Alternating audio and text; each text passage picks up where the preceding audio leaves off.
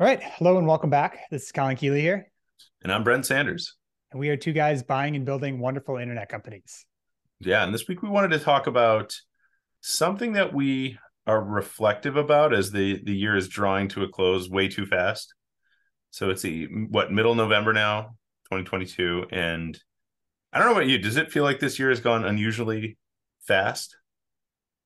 Uh, yeah. I mean, it's probably as you get older, it feels like every year moves quickly. Is that a dig? yeah. I don't know, old man. It probably feels really. Yeah, it, I'm just like people are putting up Christmas decorations, which this always happens. And I, I not to be morbid, but I always think about like it's just that that time of year where everybody gets depressed. I feel like the daylight savings thing is is really impacting me this year. I'm I'm usually don't even notice it, but like the the getting home and it's dark out or the like leaving work and it's dark out it's like 4.30 and you're five o'clock and it's like snowy and it just happened it, it, all escalated very quickly here in the midwest. Yeah. Yeah i'm ready for austin I'm ready to move to the warmth. Yeah yeah so is that official? Uh it's not official it will be soon. Okay. Uh, hopefully they don't listen to this but we intend on accepting um, but yeah, not great fall, for your negotiation, but yeah, hopefully they're not listeners. I, it is funny that you'd be surprised on the uh, the folks that do listen. I, I, feel like people will say, "Oh yeah, I've listened to like a handful." Of, somebody said to me, "Oh, I I know more about you than you know about me." Let's just put it that way. Which oh, is yeah, uh, which is the point of it. It's good. I'm really happy to hear that. But guys are a funny thing. Yeah, I mean, you just it's very intimate. Like you're yeah. in people's brains as they're like walking or doing the dishes or whatever for like 30 minutes, an hour every week. People really feel like they know you and you don't know them at all when you like encounter them for the first time. Yeah. That's cool. But one of the topics we wanted to chat about this week, again, as the year comes to an end, is kind of looking back at some recent deals and trust. Like we were talking about this, we weren't really sure where this conversation would go, but like how we can do a better job of earning seller trust early on and like building upon that. Like I feel like we, upon retrospect of the deals that we've done, the first one was like the most trusting. The first one I think kind of spoiled us. We were working with a seller that was pretty experienced, mm-hmm. had already sold the business, and then it came back to him. And I think at that point, he didn't feel like there was a ton on the line. Also, the, the dollar amount wasn't huge. It was significant to us, it was significant enough to like it's not something like if it went to zero it, this is not like a, a trivial amount of money but like that went really well right? Like we were kind of trusting from the beginning and i think the seller was really experienced and he liked us maybe from some of the podcast stuff maybe from like just our, our interactions. It was like super positive. It was all cheery. I don't really feel like we even negotiated. Maybe again rose colored lenses. This is two years ago but i feel like that was kind of ruined us for all the other ones. Yeah, I said this on a call recently that we got tricked into like, oh, this is amazing. This is the easiest thing ever. Like, why doesn't everyone do this? And every deal since it's been harder. But yeah, that one, Brandon's awesome. So now he has a new startup that's doing like electric motorboats, like electric yeah. speedboats. So that's super cool. He was an awesome guy. And why there's trust there is like he so my first call with him, he looked into our background and like read a bunch of my writing. And I thought that went a long way to build trust. And maybe mm. he was just, he's a Texan, he's default trusting or something. Mm. But yeah, every deal since it's like you think this is more spreadsheet investing or something.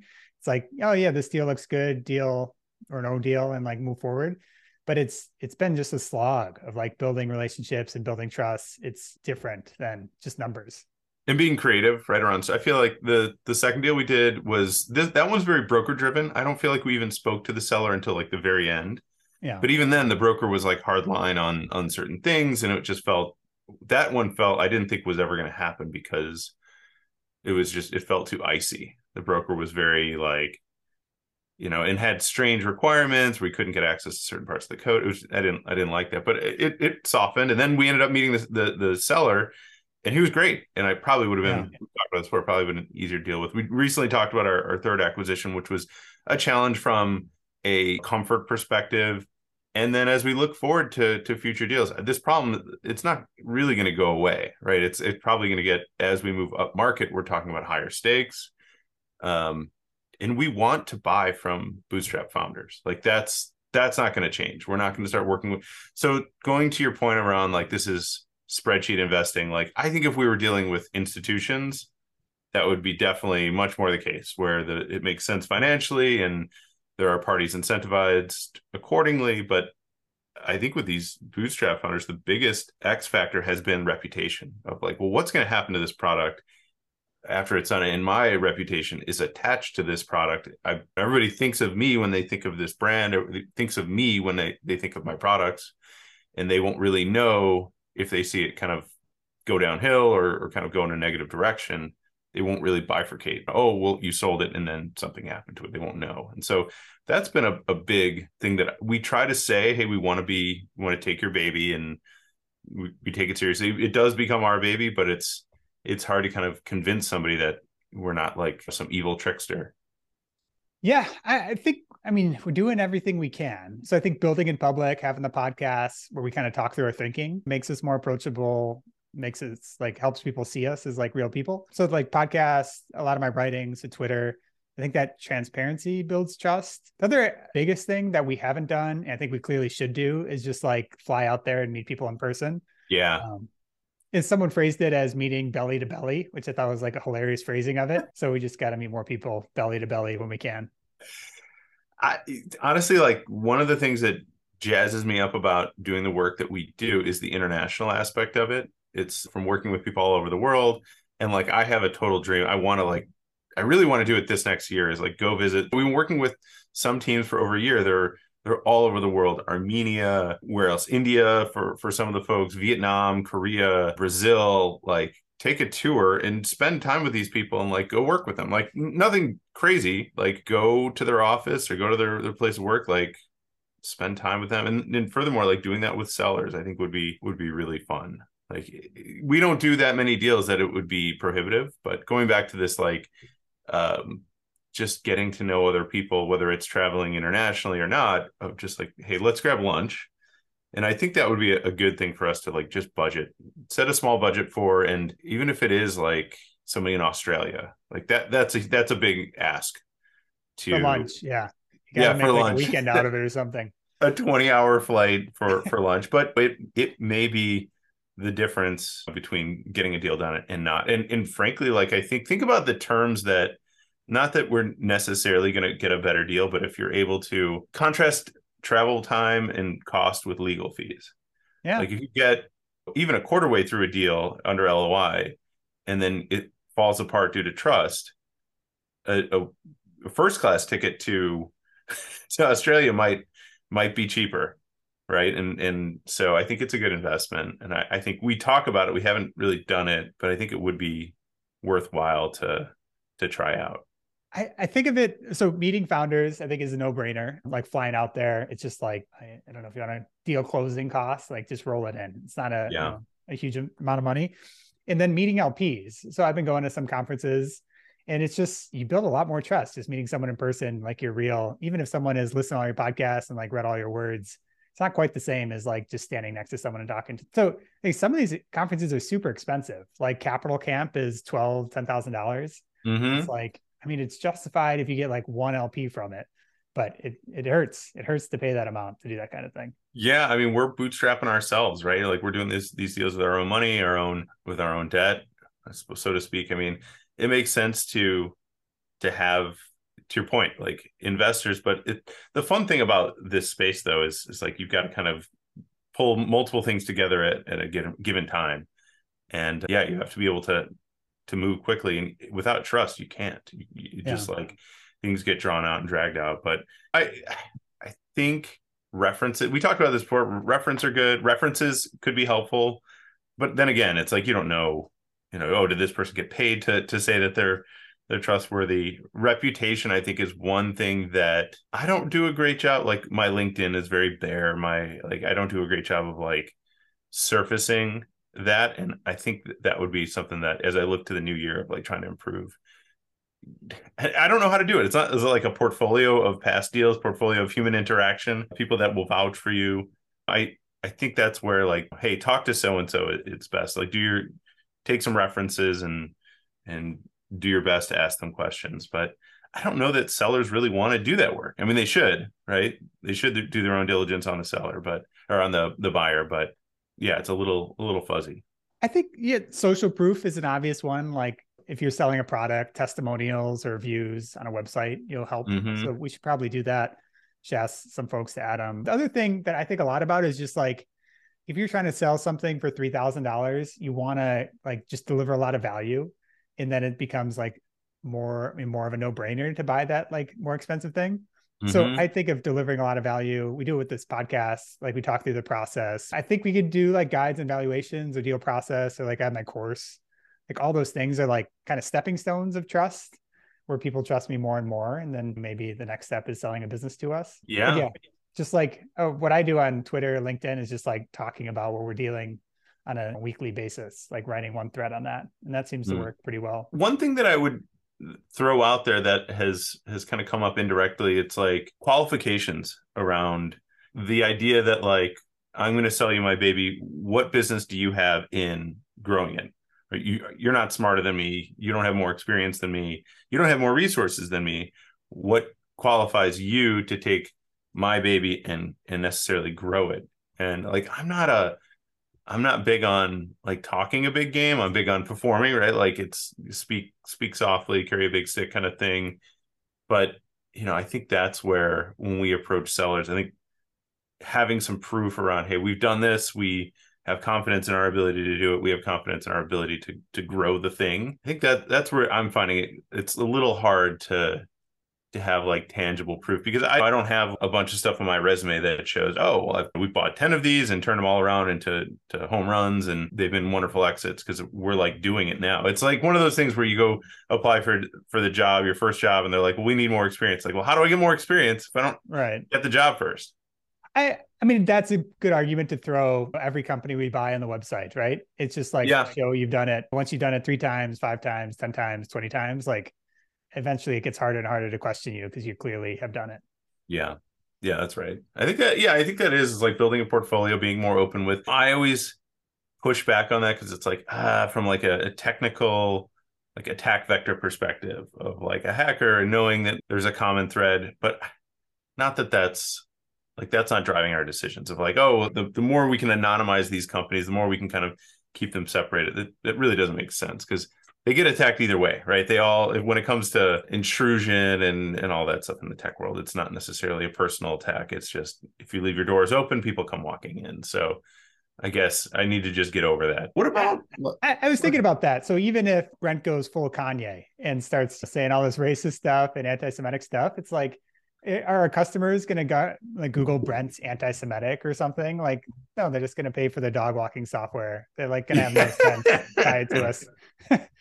I suppose so. Like, yeah, I guess I keep my my profile low enough, but it's. I was gonna say it's like I, I wonder if it, it, does turn into a little bit more of a like a portfolio site. Like I started my career doing more so like creative work, like creative technology, and and that was always the thing. You, you put together your prior year portfolio of like here's what I did, here's the the steps, and you kind of outline case studies, and you kind of show, hey, this is how I think, this is how I work, and it's always that thing that gets neglected throughout the year because you're busy doing it. You're busy putting it together. But it always came into this time of year once Thanksgiving would hit, things would start to slow down, put together the portfolio of the prior year and share that out. And I think that might be a good exercise to to publish, which is just like, okay, this is what we did last year. I mean, this isn't the recap episode, right? We're not going to go through all the stats, but you know, we I do feel like we are progressing every every quarter is better than the prior. Every year we're doing it's not necessarily what we we didn't close everything we set out to close. We didn't crush everything we we set out to but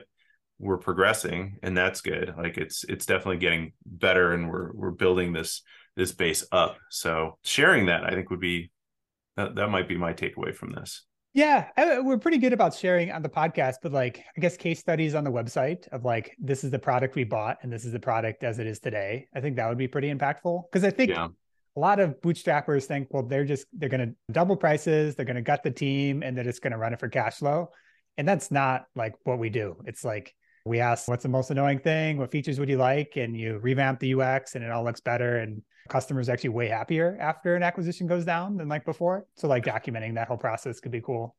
You know what? That's a funny thing. Uh, that actually, now that we're we're talking about that, I didn't really think about that. Every I guarantee you, even on, on products where we have raised, raised prices, I guarantee you, if you poll the customers, they would be happier because we we actually we invest a lot in the customer support. That's one part of it, I guess. We we respond to their needs, but yeah, general. I mean, maybe it's just this phase that we're in where it's like the first couple years you're you're improving, you're you know, but I just don't see us like letting anything languish to the extent that when when things come to us, sometimes things have kind of languished. The the lower end of the customer base is is ignored. The yeah, that, that's an interesting metric that is probably worth highlighting. Is like your customers will be way happier if you don't have to deal with them, and we can take this over. And, and I think that is the thing that is also in common on all the deals, even ones that have had like proper like customer support structures there still is never that like stakeholder involved or there's a stakeholder that's involved in everything and there's no support structure. So it's like we tend to bring in both of those things that yeah definitely make make for a happier customer. Yeah we juiced the initial number a little bit on scout because we waited like i don't know three weeks to poll customers. So we had already changed customer support a little bit but yeah. that'll be the first one we where we have more of a baseline. We can see we pull them in six months or something see how it goes. Yeah i mean i'm on my let's see i spoke to a customer yesterday. I'm just looking at my list of customer conversations. I'm on my probably eighth, ninth customer conversation directly, I, I would say everyone has kind of echoed the same thing that, you know, hey, this is, there's not a lot of solutions in the space.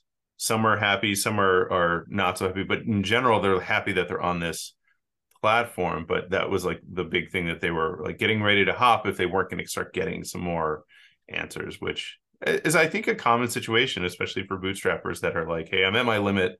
I don't want to deal with support. I actually spoke with the seller last week around this time and I was just like, how, how are you doing post sale? It's been three weeks.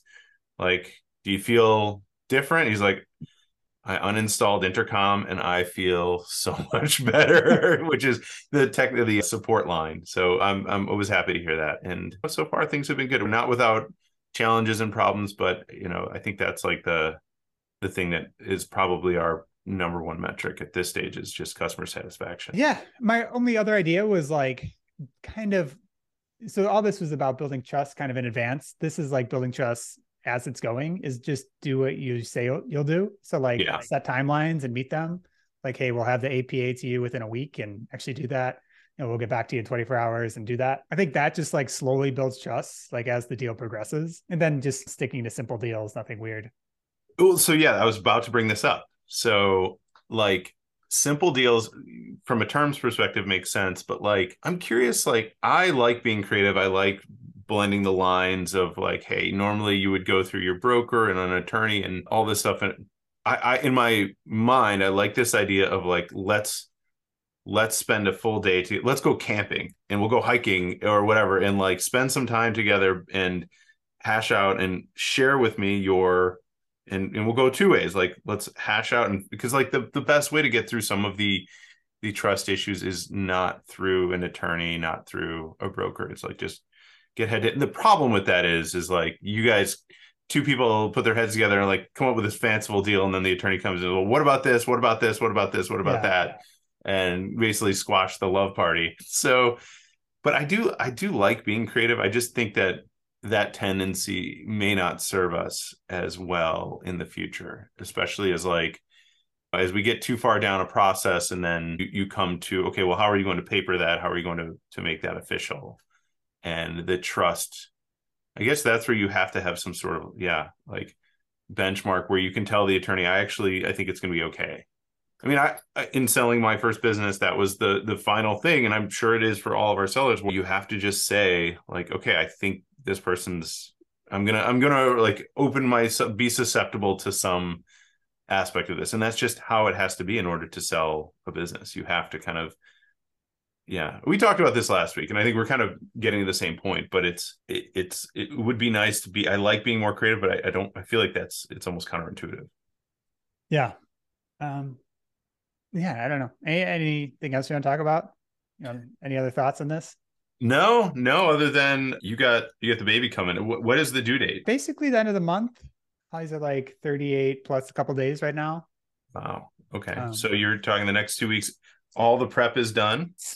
All the prep is done. Uh, got the car seat in the car, the mirror for the car seat in the car. We set up the nursery kind of yesterday. All the bags are packed. Got an air mattress to bring to the the hospital. Wait, but uh, so are you? I don't even think the room. So you are going to have a child. Just so for the listeners to understand, you're going to have your first child at the same hospital I had my first child. Yeah, and It's- most people in Chicago have it. it. Most people in Chicago have their their child at at, at the same hospital, and the rooms are teeny. Like so, I since had two children, or I since had one child, moved to Ohio, had our second child in Ohio in, in in Rocky River or Fairview Hospital, which is like a suburban hospital where it's like a three bedroom. room. you could fit like twelve people in the room easily. Versus in Chicago at at Children's or not at Children's, it, what is it? It's the Women's Hospital. uh, right? Prentice. It's called. Prentice, thank you. The rooms are tiny. Like I remember, and, and you're significantly taller than I am. I could barely fit on the bed, and but there was nowhere else to put. I don't know where you're going to put that mattress. Uh, yeah, people told me there's space. So my wife's a doctor, and a bunch of her friends are doctors, and some are there. They seem to think that there's plenty of space for a twin, but not a queen. So I was told, you know, I can't put Yeah, my queen. twin. And I was also told that yeah, I can't possibly fit on like the little couch that they give you. So No. this is my solution. Is there a chance that you can just go home? It, Not unless you want to get divorced. no, I suggested that it was not well received. So no, I don't think so. Because I'm only like 10 minutes or whatever driving or less. It's not very far. But yeah, it's so funny because I the same deal as last time uh, uh, for with our first. It was like, oh, you're gonna stay, and we lived blocks away. We lived at 500 North Lakeshore for, so literally could walk home and, and sleep in a bed.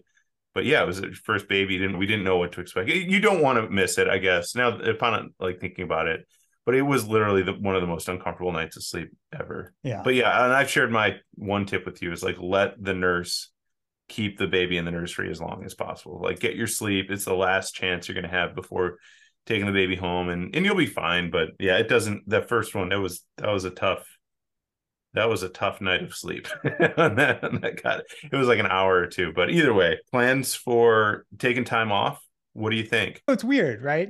Because I don't really have a boss. I mean, I'm accountable to partners and other people, but I, I was kind of thinking like a week or two where it's I'm mostly like disappeared, and then Mhm. you know from there on part time. I think the baby sleeps a lot. I could pop in, pop out, and help kind of as needed. And that's roughly what you did. I don't know. Do you have any thoughts on that?